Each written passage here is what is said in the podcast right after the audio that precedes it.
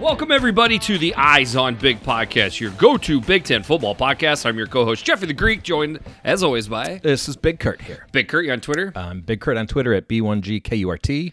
And I am Jeffrey the Greek at Jeffrey the Greek. Thank you so much for listening, downloading, and sharing the podcast. We hope you all had a fantastic Turkey Day.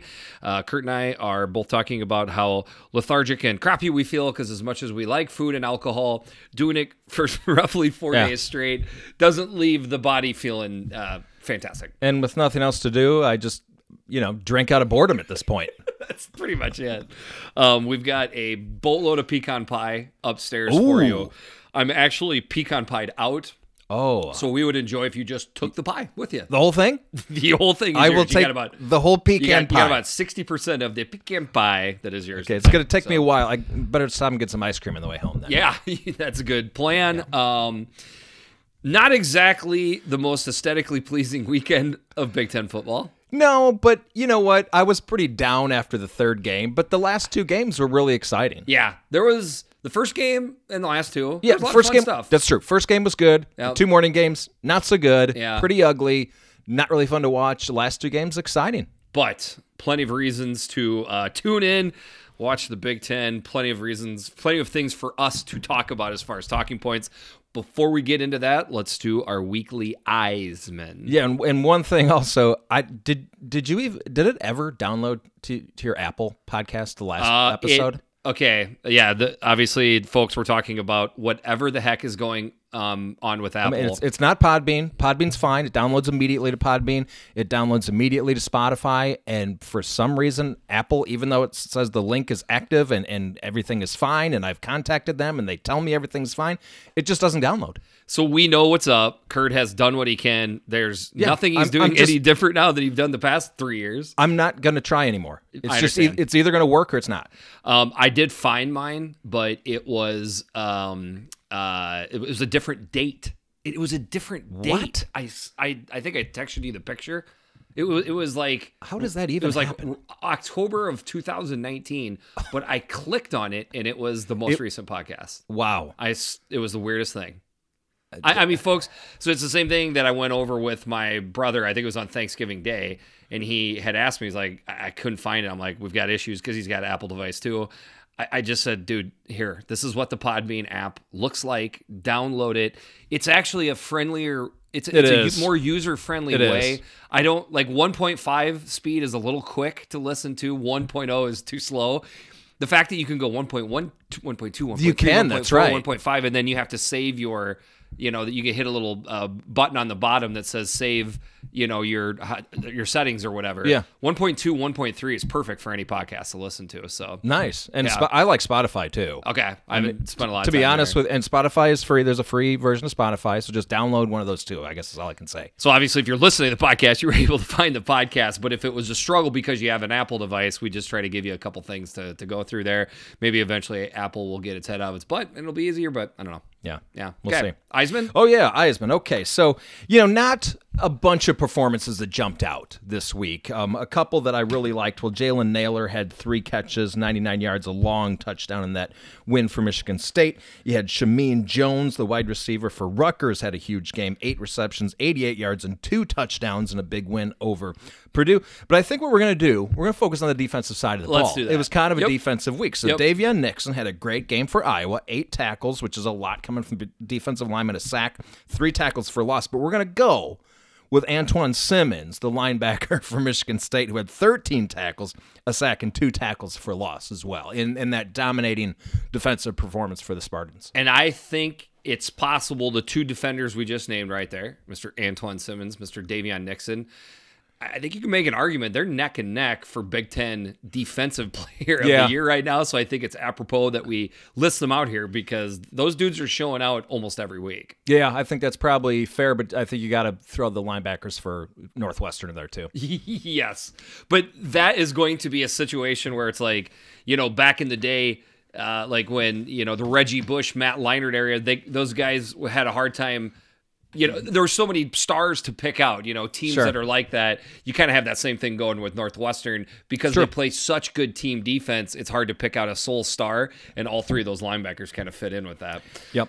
All right, so we will go on. So we had, unfortunately, another cancellation. We alluded to that it could have been the Yeah. case with Ohio State, Illinois. Um, uh, when my uh, family and I were sitting watching the Iowa game, we started hearing the rumors coming in that okay, uh, looks like uh, the Ohio State team hadn't flown yet. Uh, then, Yeah, then, they were then- scheduled to leave at 8 a.m. for an 11 a.m. game. That was the next thing we heard. Maybe it was getting pushed back for the kickoff time. Then Ryan Day test positive for the Rona, and then it all fell apart. I'm not going to blame anybody at Ohio State because I have no idea who tested positive, how many guys tested positive. But if they're just not playing because Justin Fields wasn't So is that the rumor? I don't know. Okay. I have no idea. I'll but all I can one- say is Illinois played with their fourth string, fourth string quarterback. Okay. I understand. Um, eh, eh, but I would say this: Ohio State has shown from day one, whatever day one was, Yeah. you know, sometime in this offseason, that they very much wanted to play um, football. Now they know they have no room for error. I just don't know. so know. I can't imagine that they were. If they decided not to play, it Yeah. was because I feel like they were. They had no other options at that point. well, Gene Smith said they could have played, but they chose not to. yeah, okay. But then he also said, should we have played? No. So take that for whatever it means. Really, that's how that quote went. Yeah. Okay, All right. No, that's he said those back to back. Now, here's my question though. If you couldn't play this week, how can you play next week? That's the thing, because you almost every single time we've seen this, it's been a two week off period. Yeah. So if that happens with the Maryland game that was already uh, thrown out because of Maryland's positive test, Right. Ohio State is technically speaking in the same boat as Wisconsin, and Yep. they're not eligible for the Big Ten championship. Yeah, it's crazy. But one wonders Oh, boy. if the rules will get moved around. Well, one bit. wonders that, but one wonders also, what if they do play the next couple weeks?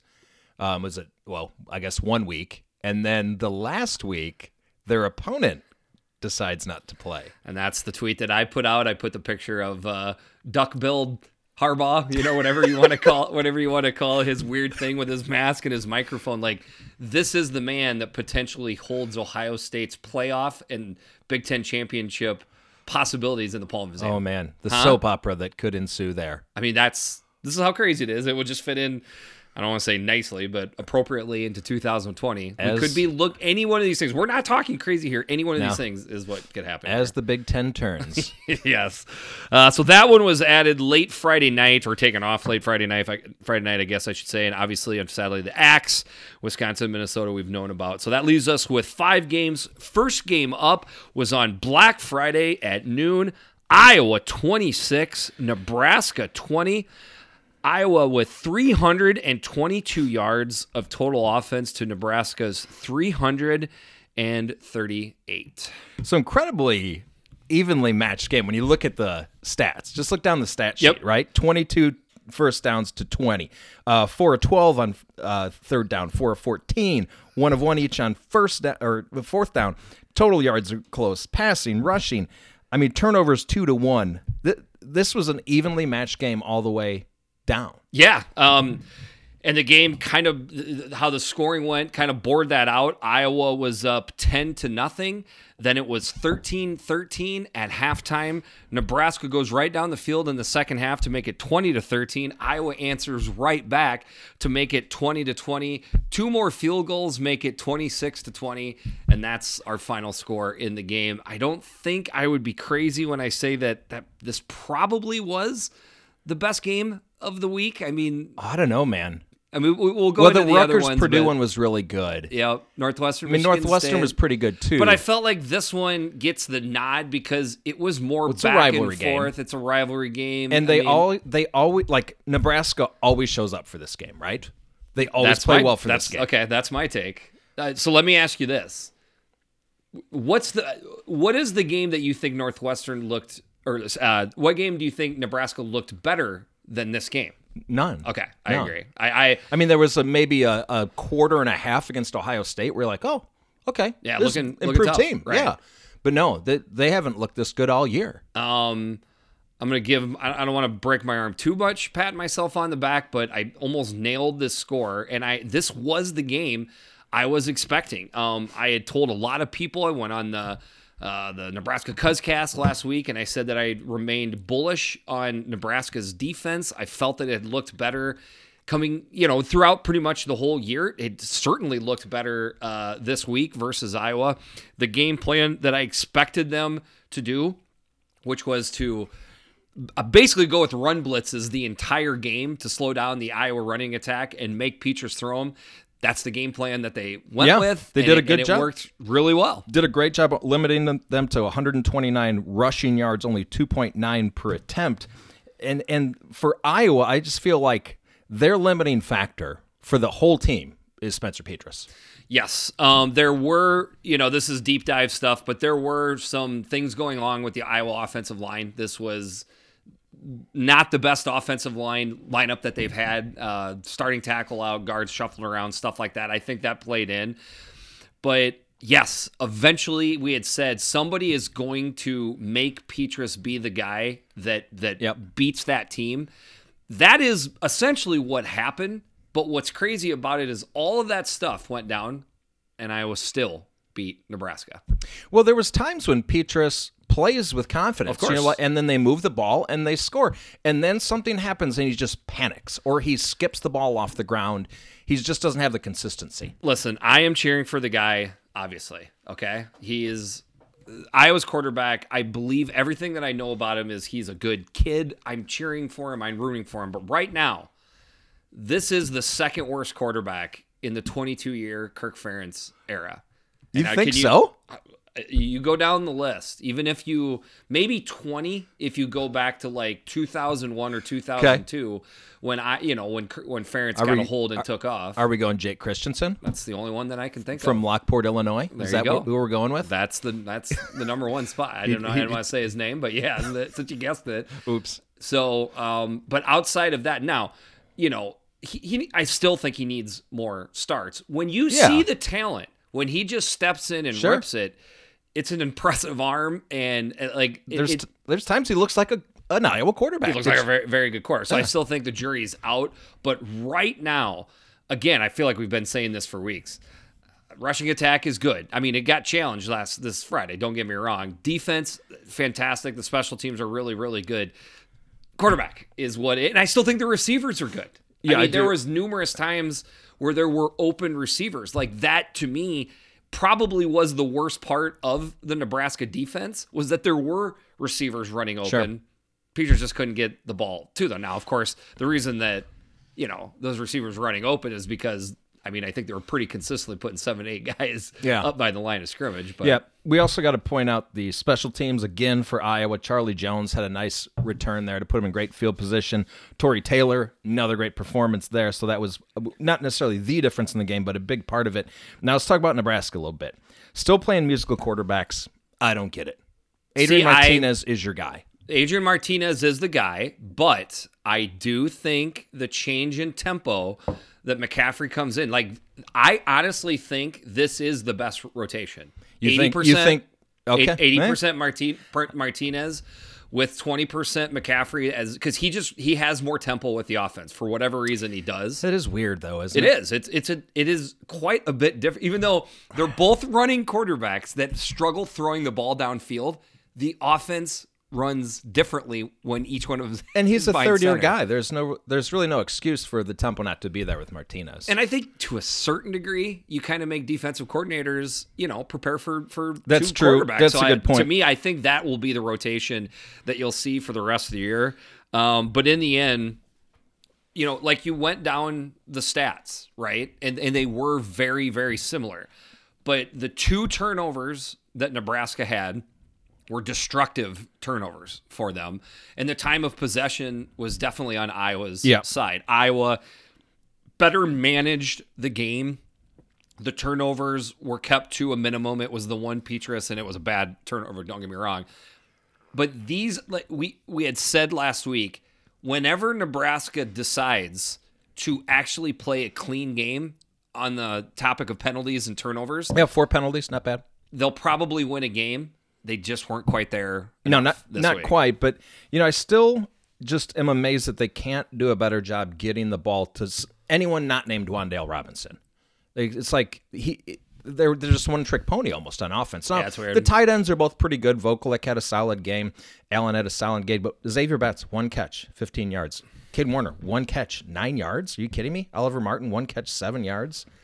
I, I don't know what's going on there. Quarterback play. Yeah, that's what's well, going yeah. on. A- and that's the problem with Iowa too, because a lot of Iowa's receptions are. I mean, uh, uh, Tracy had a good catch around the goal. I mean, the thing was wide open. Um, Sam Laporta shows up. You know, the tight ends are still doing Sure. tight end things, but. Why is Iowa having troubles getting balls to the to the uh, wide receivers? It is not. I'm, I'm not calling Brian Ferentz out. Numerous time. I mean, I watch this game with a lot of Hawkeye fans. We're watching it and we're saying these are well schemed plays. The fact that Iowa got 26 points on the board with such limited quarterback play, I, I mean, I think it's a credit to Brian Ferentz. Yeah. You, you call plays when you, I, I, unless he feels like he does, but I, I, I don't know how he could have supreme confidence in your quarterback. It's it's tough to call plays when that's the case. So yeah, back to Nebraska though. I don't I don't know if it's just quarterback play because if you go back to two years ago, Adrian Martinez freshman year, he had Morgan Stanley, he had J.D. Spielman, right? Those were those were his guys, and he just doesn't have he doesn't have that anymore. I, I think so that's the main reason he struggles. that is the debate. I'm not even sure if I'm the right person to uh, uh, answer that, but that is one of the hot takes. Is just the, the receiving corps is talented, but it's just so young and inexperienced. It's it's just not an, an option. No, right they now. got a long way to go. Now we've got to talk about Clapgate. Can, can I just say one thing Yeah, before we get before to we that? get to So, Clapgate. This is what is incredible about this. Okay, um, Keith Duncan, the, the, uh, the, the Nebraska The bold right. kicker for, Yeah, the- for all Iowa. Nebraska Yes. fans, rightfully so. By the way, I mean dislike Keith Duncan. Um, he kicks three field goals in this game. I mean, it's the difference in the game. He Yeah. scored nine points in Right. the game. However, with three minutes to go, four minutes to go, he misses a game clenching 50 yard field goal. Yep. And not only does he miss it, it spirals and boinks off the crossbar. When do you ever see the college football? I mean, all, think of all the storylines that were going on right then and there. Yeah. If Nebraska goes down to score a touchdown there and win 27 to 26, I mean, a touchdown Oh, yeah. and a PAT gets the win. And the reason that Nebraska wins and Iowa loses is because of a missed field goal from Keith Duncan. Whoa, the storylines would have written themselves. Oh yes. But it didn't happen. No. And Iowa's defense, you have got to give them credit. Absolutely. Dave um, uh, Chauncey Golston steps up, uh, sacks Adrian Yeah. Martinez. Uh, the ball pops up in the air. Van Val- Valkenburg uh, gets it, and that's the end of the game. cousin. So, Cousin Van oh, Valkenburg. cousin Van Valkenburg. So, with the win, Iowa moves to five and two. Nebraska falls to one and four, which then moves us to the post game press conference where Scott Frost had some things to say. about about the clapping. Yeah, go So- you because I want to. So my okay, I don't. We haven't talked about this, right? I'm no, we I'm- haven't. I'm- we yeah. haven't talked about this at all. Um, so Brian Ferentz and maybe some other coaches from Iowa in the first half were clapping when Nebraska was on offense, right? And Scott Frost said it was disrupting their center. That was one of the reasons he was snapping bad. Which, I mean, maybe it threw off his timing, but he was still. It was. Still, they were still bad snaps. Which I, I- so Let me I- let me ask you this: Is that the first time you've seen Cam Jurgens have bad snaps in no, his football career? No, and, and that stuck out to me all game. I mean, he, he had so many bad snaps. But the the the thing is there there is a penalty called disconcerting signals. If you are trying to trick the offense into snapping the ball, that is a penalty. So if that was going on, it that that's have wrong. you read Have you read the rule? I haven't read the rule. No, Does it say clapping in the rule? I don't know. It does not. Okay, Does it say clapping by coaches? I, don't know. I, haven't read. The, I haven't Well, read the know rule. because Iowa fans have looked it up. Obviously, okay, but it, there's it, nothing in there specifically about clapping. Okay, but does it say anything vaguely about trying to fake the the the offense? by the players on the field? Not by anyone off the field. Correct. Okay. All right, So, that's fair. If if it is a loophole that Iowa used, and they and it's it's, and I'm not saying. See, you already said that they you you're 100 percent convinced that they did it. I've seen one. No, one I didn't say that. Okay, I saw I've seen- clapping. I saw clapping. I've seen one video of a coach clapping. I did too. Okay. To me, it's inconclusive if it's 100% I agree. a cadence clap. I mean, he could have been clapping like, let's go, let's go. I agree. So I, I, I can't even say for sure that that's the case. I can't either. Okay. Now, if the refs talked to Ferentz and the coaching staff at halftime and said, This is what is happening, if the coaches stopped it at that point, they were told to stop it and they stopped. Right. So at that point, okay, you're still in the football game. Go win it, Nebraska. You had the lead in the second half. I agree. after and the I don't. I don't think Scott Frost was blaming the loss on that. You think he was? He was blaming the loss on the clapping in the first half. Do I do I think he was blaming solely the loss on the clapping? No, but listen, I we'll we'll talk more about Scott Frost in the offseason. We do our coaches breakdown, but I don't know how much of the press conference you saw, and he certainly took a lot of the blame himself. So I'm not trying to say that, but he he brought up the clapping. He brought up the uh, uh, the psyche of the team after the previous coaching staff. That he that's Oh. No, we you are can't- almost you can't we are almost that. three years away. no. He, he he blamed COVID and the la- and how it's hurting development. So I will say this: this the clapgate wouldn't even be a thing in a normal year. The only reason it was a thing is because there's the no fans empty there. stadiums. Yeah. right. And I can guarantee you, if Coach Ferentz and the rest of the staff had a choice between having an empty cavernous Kinnick stadium where they could clap, as opposed to having a packed seventy thousand seat stadium with fans there, I I think they choose fans over clapping. But I guess that's just me. I'm biased here, right? I mean. We have a ton of Nebraska followers and listeners of the podcast. Yep. We appreciate it. I'm not going to be able to hide my fandom all that often, to be honest with you. I just felt like this has got to the point, and I think Kirk Ferentz did too. He's 22 years in, and he's just like, it, it reminded me of the Allen Iverson, you know, like Allen Iverson, what are we talking about? practice? we're talking about And Coach practice. Ferentz was basically like, what are we talking about? Clapping? We're talking about Talking about clapping? clapping. I'm sorry. I'm going to err towards the old man on this one. Find a different way to do the cadence for your offense. This is the scenario that we're all put in. That's my that's my take, I guess. I, I think he, Cam Jurgens needs to work on the snapping. and, and that's the thing. Like, I have talked, I, or and I've seen, just seen Nebraska fans commenting on Cam. I mean, it was all over the place and it's been that way for the whole game, the whole year. last year too. Yeah, that's true. I mean, it's not That's- just that's a good point. It was not like just a this year thing. It's been going on for a while. I think it may be time to just like shuffle around the offensive line. To be well, honest, and I, you. I had just put a tweet out. I think it was two weeks ago, or maybe it was last week. no, I remember you said- saying something about it. Yeah, and I said Cam Jurgens is going to be a great player in the NFL. Dot dot hmm. dot at guard. Hmm. guard, yeah. Why did I say that? Because he was having so much issues snapping the ball. he struggles, man. I mean, it's a huge thing. Like, and I, I mean, putting that on Adrian Martinez too, because like, Right. I, it's got to be nerve wracking for that dude. Yes. because he's back there. He knows timing is so huge to that style of offense, and he's And he catch never get, never gets the ball where it's supposed to be. Never. And again, I didn't just start this week. All right, we move into Saturday, starting out with one of the 11 o'clock, aka noon games. Penn State 27, Michigan 17. Penn State with 417 yards of total offense to the Wolverines 286. I'm not sure what it was about this game, but I I just had a feeling about Penn State. So did I. I did too. We both I mean, predicted we, it. We both predicted We- it. Two bad teams, but I just had for some reason a much better feeling about Penn State than I had about Michigan. for me, um, I decided to remain bullish with two teams from what I saw from previous parts of the year. Okay, I decided to remain bullish with Nebraska and their defense, which is why I predict, uh, you know, predicting the cover versus Iowa. This week, I I remained bullish with Penn State, and I just kept saying to myself, if Penn State ever just plays well, they don't even have to play great. Just play well and then do one thing for me, Penn State. Don't turn the ball over. What did they not do in this game? Zero turnovers in this game. Sean Clifford played fine. And it's He not like yeah, it's not like anybody played great in this game no, this was there's talent on this field still, but these weren't two fantastic looking teams. And still, But- I mean, Penn State, their their their thing on offense is running Sean Clifford. That that is their offense. Correct. Uh, 73 yards, 8.1 yard average, and a touchdown.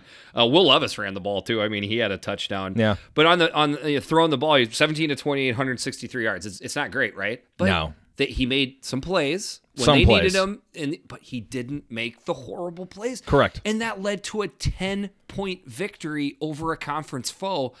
I'm telling you right now, if this Penn State would have looked like this and had this plan of attack versus Iowa, Iowa's not up 31 to 7 in that game like No. they were. I mean, the, the turnovers led to stuff. Correct. Thi- thi- this Penn State team has had a just a confluence of crap. Go, oh my God! Go, So on. This is them. this is like the Maryland or Purdue of this year. Is, is Oh. the Penn State? I mean, Purdue with- injuries last year, Maryland. That's a good point. Yeah, it, they just had. It, I mean, basically, they're four of their best players. I mean, you got Micah Parsons, you got uh, uh, Host of running backs, Pat Freiermuth. I mean, yep. And then obviously with Parsons, I just think he was such the alpha male on that defense. Uh-huh. And to take that off the defense, I just think they were leaderless like that. They're like Penn State fans should be happy because number one, this isn't a in my opinion, I, I could be wrong, but this isn't a let's cheer against our team so that we can get a new coach situation. No, no, no, James no. Franklin should be back next year. Okay. and, and they're going to be fine. That- they, but that's what I'm saying. Like, Yeah.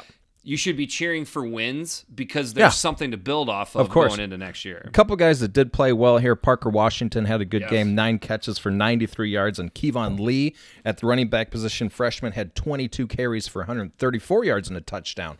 So not too not too shabby there. Freshman, freshman. Yep, Caziah both Holmes freshmen. also had some carries. Yep. Um, there were some freshmen that showed out on defense.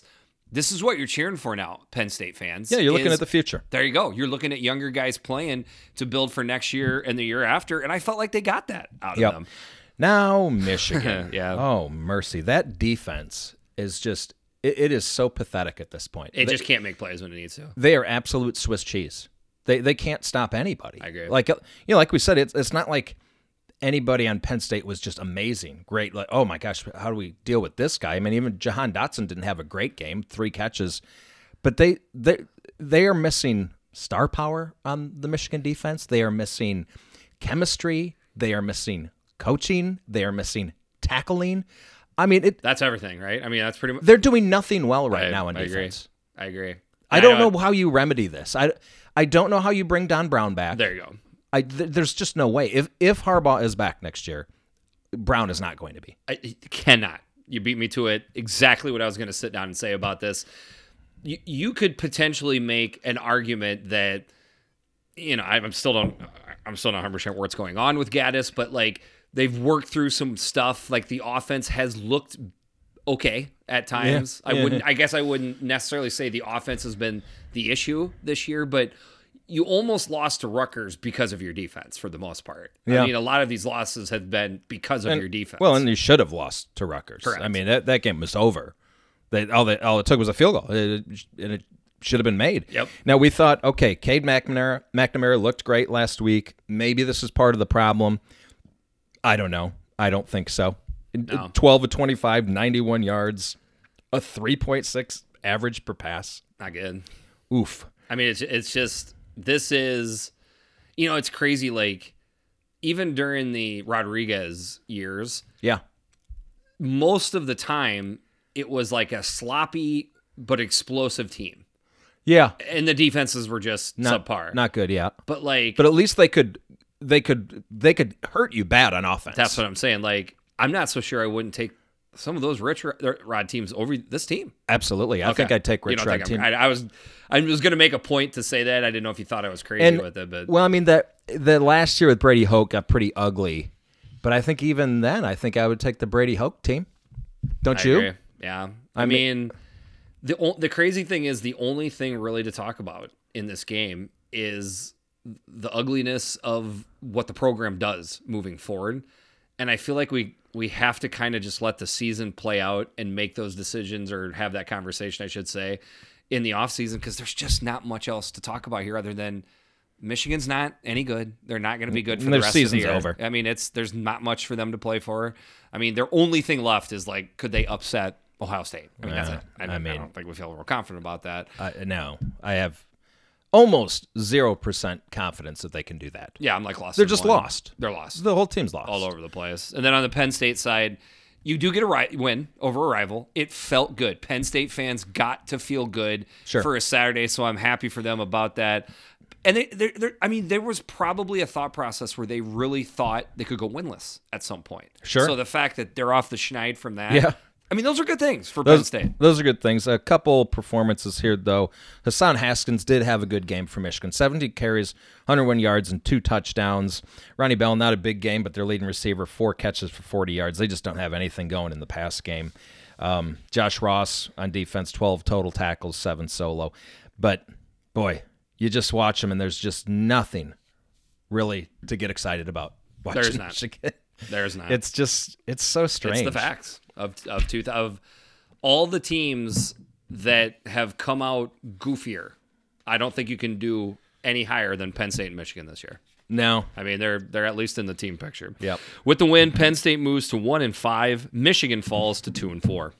All right, next game up: Michigan State twenty nine, Northwestern twenty. Michigan State with three hundred and sixty two yards of total offense to Northwestern's two hundred eighty five. Northwestern hit almost exactly what they do all year long for Yeah. stats. No, two hundred eighty five. They've been right around there almost the whole year.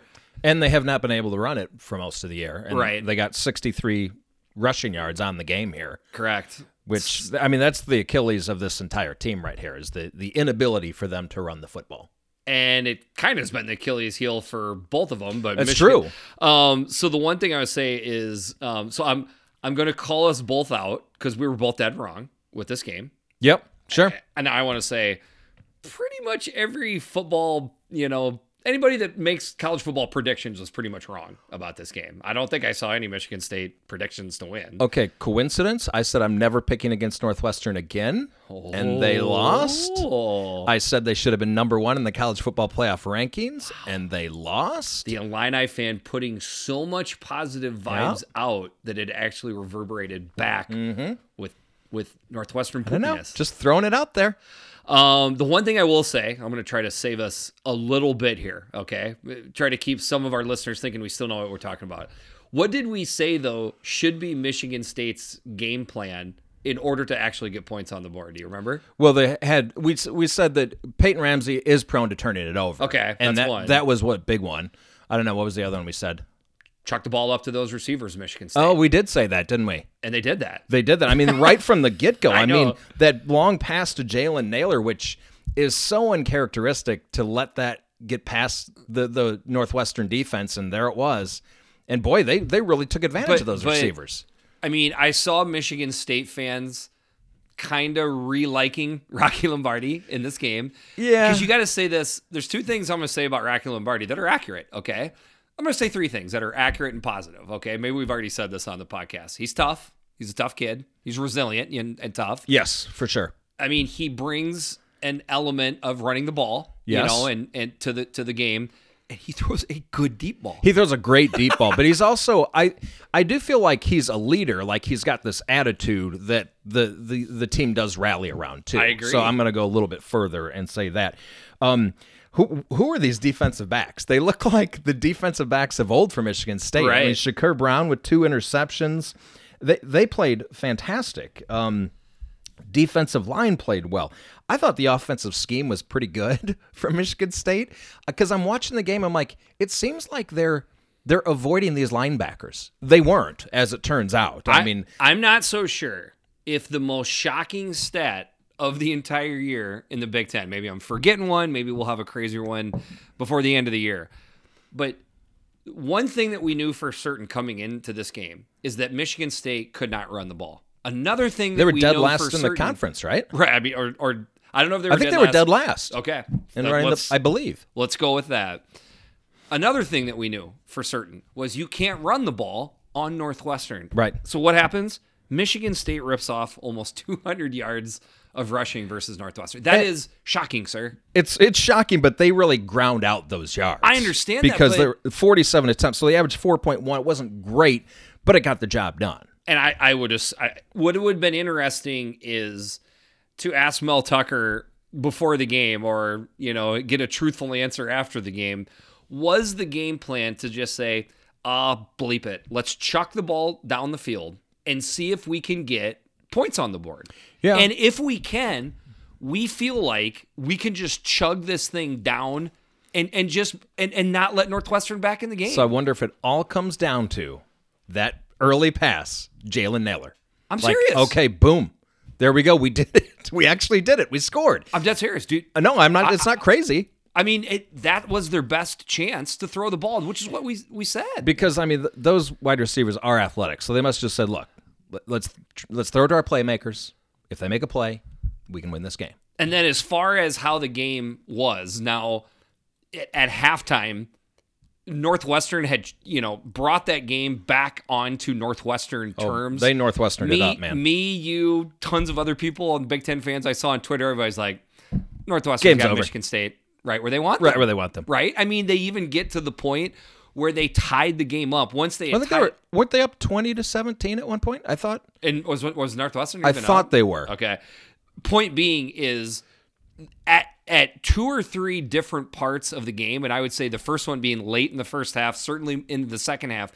Everybody thought Northwestern was just alligator rolling them Sure. into what they they typically do. How resilient Oh, what, was incredible. it for Michigan State to come back and win this game? And I'm checking right now. They were up twenty to seventeen at one point. So Michigan State not only I don't know. doesn't die, they tie it up. And then that field goal at the end of the game, my gosh, that was a 50 some yard field goal. The whole time I'm like, don't kick it, don't kick it. You're going to miss. You're going to give Northwestern a short side of the field. Northwestern's going to pull it out. What happened? They drilled it. The game was over because Northwestern doesn't have the offense to receive a kickoff and go, you know, 70 or 40, 50 yards to get the field goal. And also give him credit. Uh, Coghlin had missed a 55 yarder earlier in that game, so you know another long field goal. You got to wonder where his head was at, and he freaking nailed it. Stepped up and nailed it. on the other side, that was the worst Peyton Ramsey Yeah. I've seen since he's been in purple. Is that accurate? Oh, for sure. I mean, 21 of 43, only a 4.9 average, zero touchdowns, two interceptions. Not not a good game for him. Um, you know, but again, I want. It seemed like they were the offensive scheme of Michigan State was keeping it away from the linebackers. It just seemed like they were keeping them out of the game. Nope. Nope. Paddy Fisher, 12 tackles. Blake Gallagher, 11. Chris Bergin, 11. Insane. They, so all. three well, uh, double digit tackles. Yep. again. And, and one, two, three in tackles again. wow. I mean, they're and one of them had a Didn't seem pick like too. I can't remember which one had a pick in the game. So I mean, they made plays. They did. I mean, they're just they're all over the field. They're getting hands in passing lanes too. But in the end, you can't put you obviously can't pin this game. Even with the the big blown coverages that happen, you still can't pin this on Northwestern's defense. This is still a phenomenal defense. It was just finally they got caught in a game where their offense didn't put enough points on the board to win the game. Yeah, I mean that one long pass was like a 75 yarder or something. So yeah, they made that mistake, but you take that play away, they Michigan State didn't break 300 yards of offense. Right. So yeah, still still a good performance. It was Paddy Fisher, by the way, that did have that interception Okay. as well. But four turnovers for North, Northwestern. Uncharacteristic. I mean, that's the difference in this game. Four turnovers versus one for Michigan State. Um, when you play games as close as Northwestern does, you can't really do that. You cannot do that. Nope. You just have got to play insanely clean, and they finally got it this week. So with the win, Michigan State moves to two and three. Northwestern falls to five and one. Just a couple things. Um, what's interesting is Northwestern really isn't in that much of a different spot than they were 48 hours ago. No, ago. they're really not. I mean, they're unless they just absolutely fall asleep behind the wheel. We're talking losing their next two games. Right. They're still going to get to Indianapolis. And we don't. We're not sure they're going to play their next game. Let's just point out. Okay. Should- Minnesota, right? Isn't that their next game? Is that what it is? I think it's got to be. They haven't played yet so if that's the because their last game is against Illinois, so it's got to be. So so there is, you know, and how this could possibly turn. I mean, they'll they'll play the Illinois game, so I guess it wouldn't. Yeah, really. So not- at that point, if they don't play the Minnesota game, which is what we're looking like, they clinch yeah, I think so. So- because the worst they could wind up with is two losses. yep, Well, uh, Wisconsin has one loss, but they They already haven't played enough out. They haven't played enough games. They beat Iowa. Is next head to head, so that's it. yeah, but they've got They've Min- only got to win one of two. How about this? They've only got to win one of two next games or play one of two next games. correct.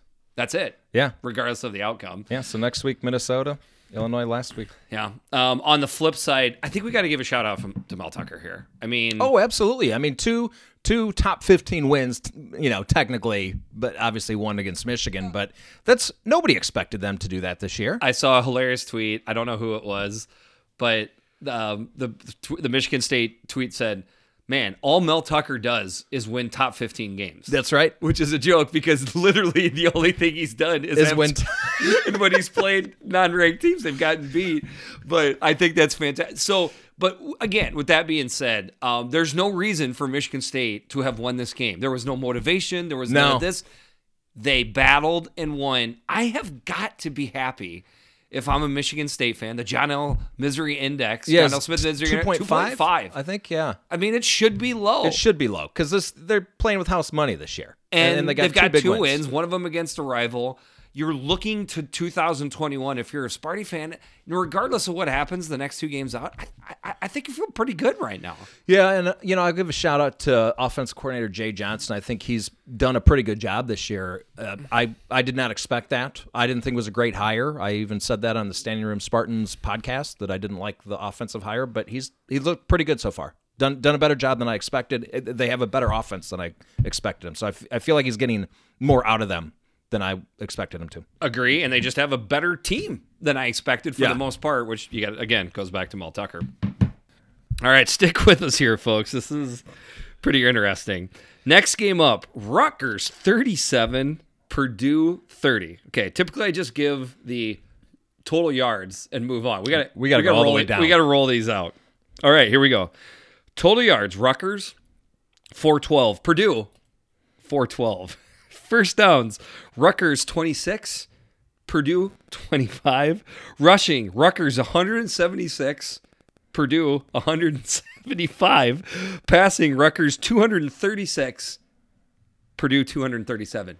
You, we will we could record this podcast until we're 94 years old. Never going to happen again. We will never find Hold on. Let's go one further. Okay. Both teams had seven penalties. That's crazy. I mean, now Rutgers had 56 yards in penalties, Purdue only 47, but they both had seven. Purdue with one turnover. And then, I mean, you would think this wouldn't be the case. We just went through all those stats, right? Somehow Purdue held the ball 35 minutes when Purdue only had it for 25. Rutgers had it for excuse me, 35, yeah, Purdue Rutgers- 25. Yep. I guess that's the biggest. Yeah, that is weird, isn't it? How right does that. Happen? Because I mean, okay, uh, uh, attempts 31 to 35, so they were both, you know, about the the same mix. Although Rutgers just ran a lot more plays. They had 52 rushing attempts. So I guess that's your that's your difference right there. But how about Artur Sitkowski? yeah. I coming think off we, the bench. I think we failed to mention with uh, the injury that uh, oh man, Vedral? Ved, Vedra Vedral had last week. We had we knew we are going to have different quarterbacks coming in, so essentially they went with a two package system. Which again, I loved you- it. You've got to give Schiano credit for this. He essentially had a passing quarterback with Art Sitkowski, and then bringing in Langan to do some rushing attack and a little bit of passing. Yeah, it worked. And, and Langan in the second half, he was just an absolute bruiser. I I tweeted something about is that Tim Tebow out there? I can't see so good because he he looks like Tim Tebow. He kinda does. He doesn't he doesn't have those wide receivers where he can just underarm toss it up there and have him go get it. You know. How about this? There's another stat anomaly that's fun. Uh, Langdon had 95 yards passing and 95 yards rushing. Oh my lord. what the hell's going on? and he led the team in rushing. I mean, th- Yeah. that was fun to watch. I really liked the offensive scheme there. Um, very strange. They tried to that pass in the end zone was just Odd. ridiculous. I don't know why they tried that there. Um, but the offensive line for Rutgers, I mean, I think that's what won this game. Is, Yes. is their offensive line was mauling Purdue's defensive line Uh, at one point. if if there was any positive feelings that the Purdue fan base had for Bobby Disco, th- It's it gone. is- I, I'm not. I'm not joking when I say this. Taking Bobby D- Disco's family and friends out of it, I don't think you can find a single Purdue person that supports him right There now. was a lot of negativity towards him on, and you know what I found? And the funny thing is, Nebraska fans oh yeah, they they're the only people that are enjoying it because they know what a defense looked like by Bobby Diaco, aka Bobby Disco. Um, but other than that, it's it, it. There's nobody else that's enjoying this other than, of course, Rutgers fans on Saturday. By the way, I did find a GIF of Disco Stew Okay, from from from uh, Simpsons.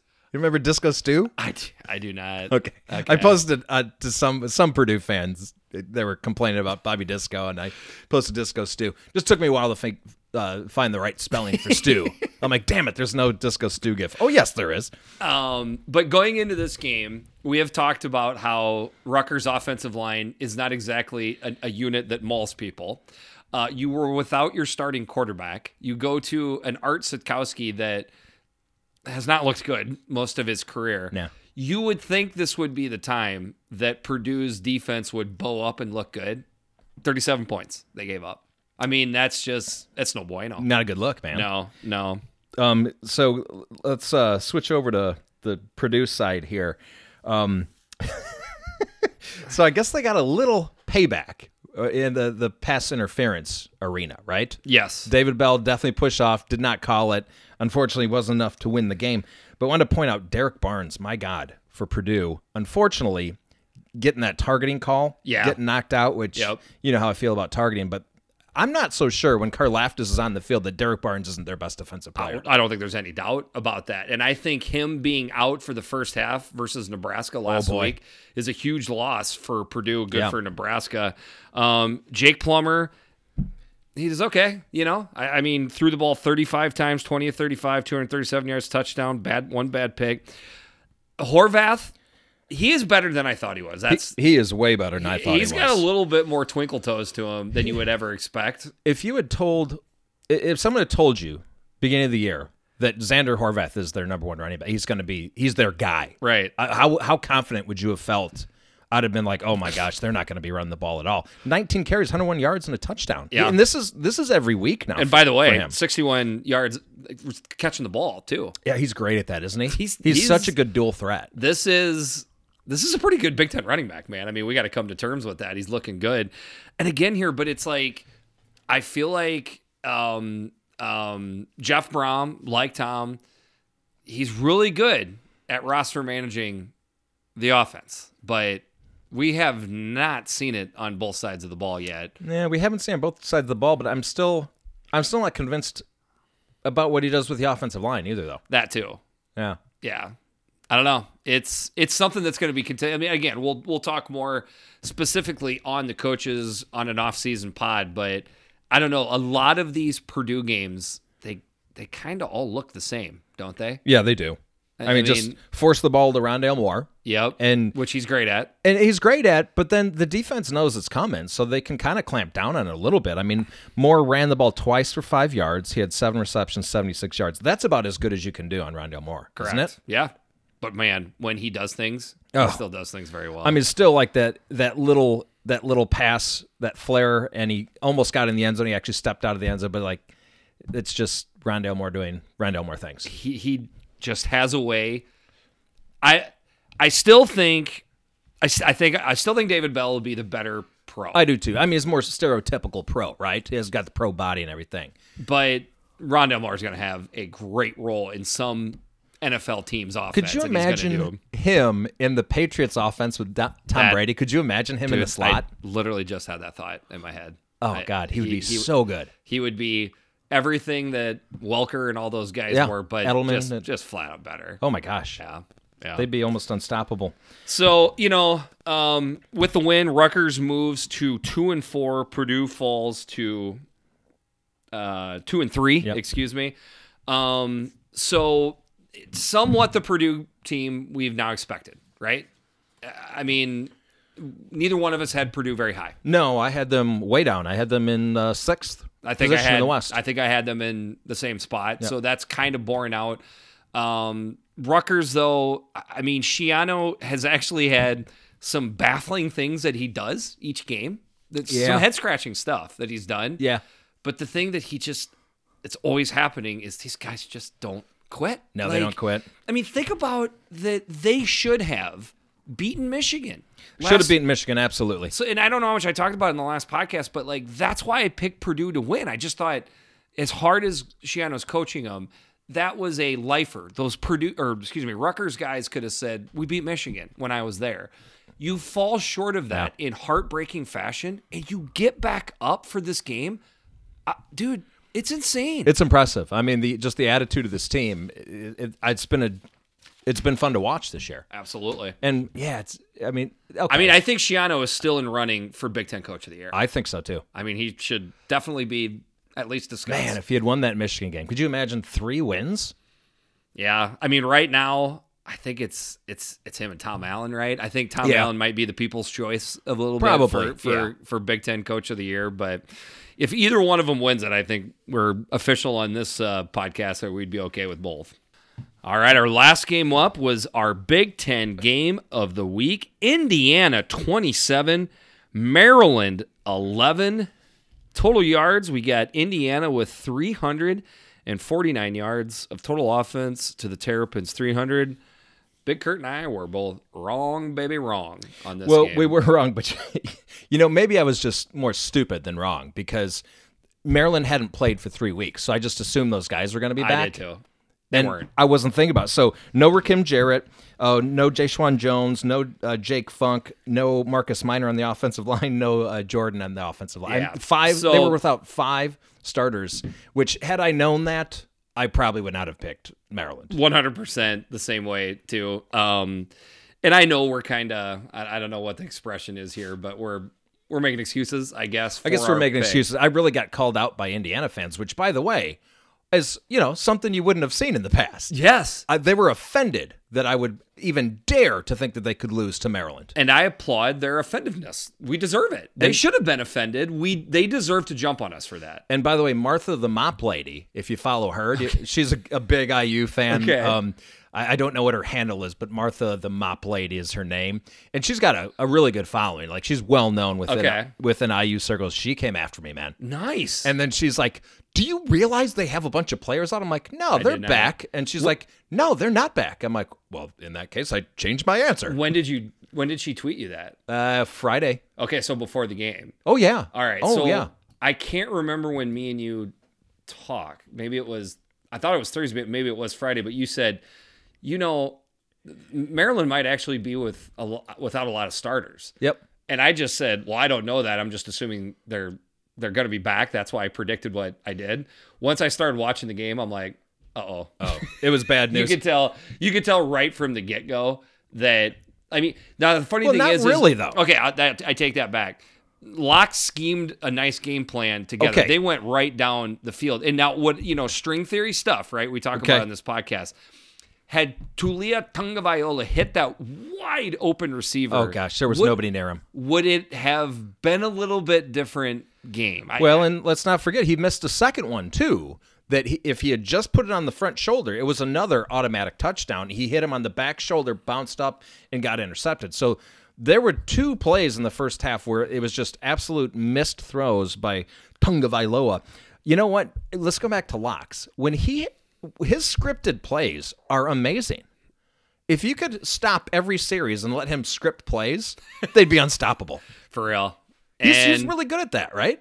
He comes I out agree. every first possession every game. He I mean, I still kind of wonder if he's more of an offensive coordinator than a head coach, you know, or or just even more kind of an analyst or whatever. But you know, basically, we're throwing around that you know what would it had looked like if this happened or that happened for Maryland. But here's one thing that was never going to change, no matter how many times they played the game. Indiana with 234 yards of rushing to Maryland's 59. Yeah. There wasn't anything going on in the Maryland rushing attack. And this was an Indiana rushing attack that we have been saying all along has struggled and been their Achilles heel. They just ripped right through Maryland the entire game. Okay, let's say they gave you one stat before this game. IU throws for 115 yards. Yes. I just said lost. There's no way I way. might have said we called it. yeah, we we nailed it. with that being said, I mean, Michael Penix Jr. finished with six of 19, six, six uh, completions, 19 attempts, 84 yards, no touchdowns, no picks. I think at one point he was one for his first 11. I don't I remember. saw. that sounds about right, but you got to give their defense credit. Maryland's defense did Yeah. a great job. I Yeah. mean, yeah, gave up some rushing yards. They they went to. A Did a, we just say that? Did we just say that? we just said that. We have to give credit to Maryland's defense. We we just said that. Yeah. Okay, Which is weird. I mean, don't you though? I think so. I mean, somebody was asking. I I had sent out a tweet that said, and naturally a defensive struggle breaks out in Bloomington because nobody expected to see Right. that. And somebody asked me, is it is it good defense or bad offense? I never responded because I did not know the No, answer. didn't really know because okay, let's. They IU had 234 y- yards rushing. We mentioned that, but that was on 48 carries, so Yeah. it's not like they were totally. I mean, that's a five yard average. It's almost Ain't bad. five. It's not bad, but Yeah. it's not like they were gashing them. And they went to a lot. Indiana went to a lot of wildcat in the second half because they just didn't have a lot going through there, so they just were grinding it out on the ground. Um, so after uh, uh, Ty Fryfogle goes for um, 200 yards Two games weeks in a row. Yep. Naturally, he goes against the Maryland defense and has two catches for 10 yards. what the what the hell is going on? the hell is going on? Yeah, that's amazing, isn't it? Another Um, thing to point out here, um, I have not heard any word yet, but Michael Penix Jr. did go out Yeah. of this game with an injury. Uh, Jack Tuttle came in, went five for five. Um, so that is a, obviously a huge storyline right there. Yep. Uh, Michael Penix Jr. has not done fantastic with injuries in his career. That's No, been he's a, not. a, a part he's, of. he's been injured every year. So we hope it's not a serious injury, and we hope he can get back too. Okay, couple things. Maryland did attempt two field goals. Yes. in this game. Yes. So um, we have two shots to do Yeah. of of I guess our booze of choice. Yeah. And then we got to talk about just that disgrace that was the IU uniforms. Yeah, those aren't good. Why? Why are you I doing that? I know. I, I mean, Iowa does the military salute. They just do no uh, uh, logo on the helmet on one side, and then the Tiger Hawk is red, white, and blue. That's more subtle. Um, I, I, c- I can't tell you if there's like a universal thing going on this weekend where it was military appreciation. I That's no what I don't understand. No Was it? I don't, know why that was, I, I appreciate the military, so I'm all for it. I just, I'm just saying, and I, haven't spent a- appreciate them appreciating the military. I agree. um, but with that being said, I have not put in any work into it to understand if this was the thing where like the Big Ten says if you're going to have a military appreciation weekend, it's Yeah, one it's- of these two weekends. I don't know. I don't it's know if nowhere it near any military holiday of any kind that I'm aware of. I'm not sure either. when is Flag Day? I, I, un- unaware. I don't know. But anyways, um, I I did not see a lot of positive uh, feedback on those uniforms. And to be Yeah. honest with you, I think there was a lot of people that are followers and you know for Twitter and the podcast. They were interested to watch this game to see if our prediction was going to come through. Yeah. So I sit down to watch it and I see those uniforms. I'm like, I feel even better now about my prediction Yes, because, right. because of those uniforms. So that's one of those. But that's what 2020 Indiana does. They take all of your doubts, Yeah. and they just They- they, they sure do. them, and, and they poop them right back out in the in the form of wins. They sure do. Yeah. And uh, Tommy Allen got a little spicy because they were asking him about was it luck for the interceptions? I guess because they're I think they're leading the country in interceptions right now. And he did not want to hear that. He did not want to hear that. He was he was angry. That was spicy, Tommy A. We got a lot of spicy coaches in the league this year. It kind of seems like. Yeah, there was a lot of spice this weekend in general. With the win, Indiana moves to five and one. Maryland falls to two and two. Um, you know, Indiana's not out of it for the Big Ten championship. No, they're not out of it at all. I mean, So the the j- kind of joke, but I was being serious. On Friday night, I said in 48 hours, or I know I think I said in roughly five days, we could be looking at Maryland being the leader to get to the Big Ten championship. And my thought process was, if Maryland pulled this out, Sure. they would have been three and one in the league. They would have been winning the Big Ten East that is crazy. because I'm going under the assumption that Ohio State has to forfeit another game and they're mathematically Right. out. Now, that's all a moot point now because obviously Indiana won this game. But right now, the odds on favorite is obviously Northwestern in the West. I don't know what the betting odds are for the other, Be good to know. but it's got to be almost even between Indiana and Ohio State. I think so. So Ohio State's got Michigan State next week. Michigan State not having any, you know, corona positive tests, but uh, we just don't know if Ohio State can play. I'm not looking at this on Michigan State at all. They'll, I, I I think they'll play the game. I'm a little skeptical on khaki pants and Yeah, the crew playing that game, but I'm mostly skeptical on Ohio State being able to play. And I know we kind of already talked about this, but again, like you point out, when have we ever only seen a one week off for a team? If if you're all, if Correct. all the players are out for last week, Because Maryland lost missed two weeks, right? if but if they have to sit out for a minimum of two games by the way the Right. 20 21 day thing Correct. goes so i don't know it w- w- and we should know by midweek right I would think so. Yeah, yeah. it's going to be incredible Should know if Minnesota's playing another game too.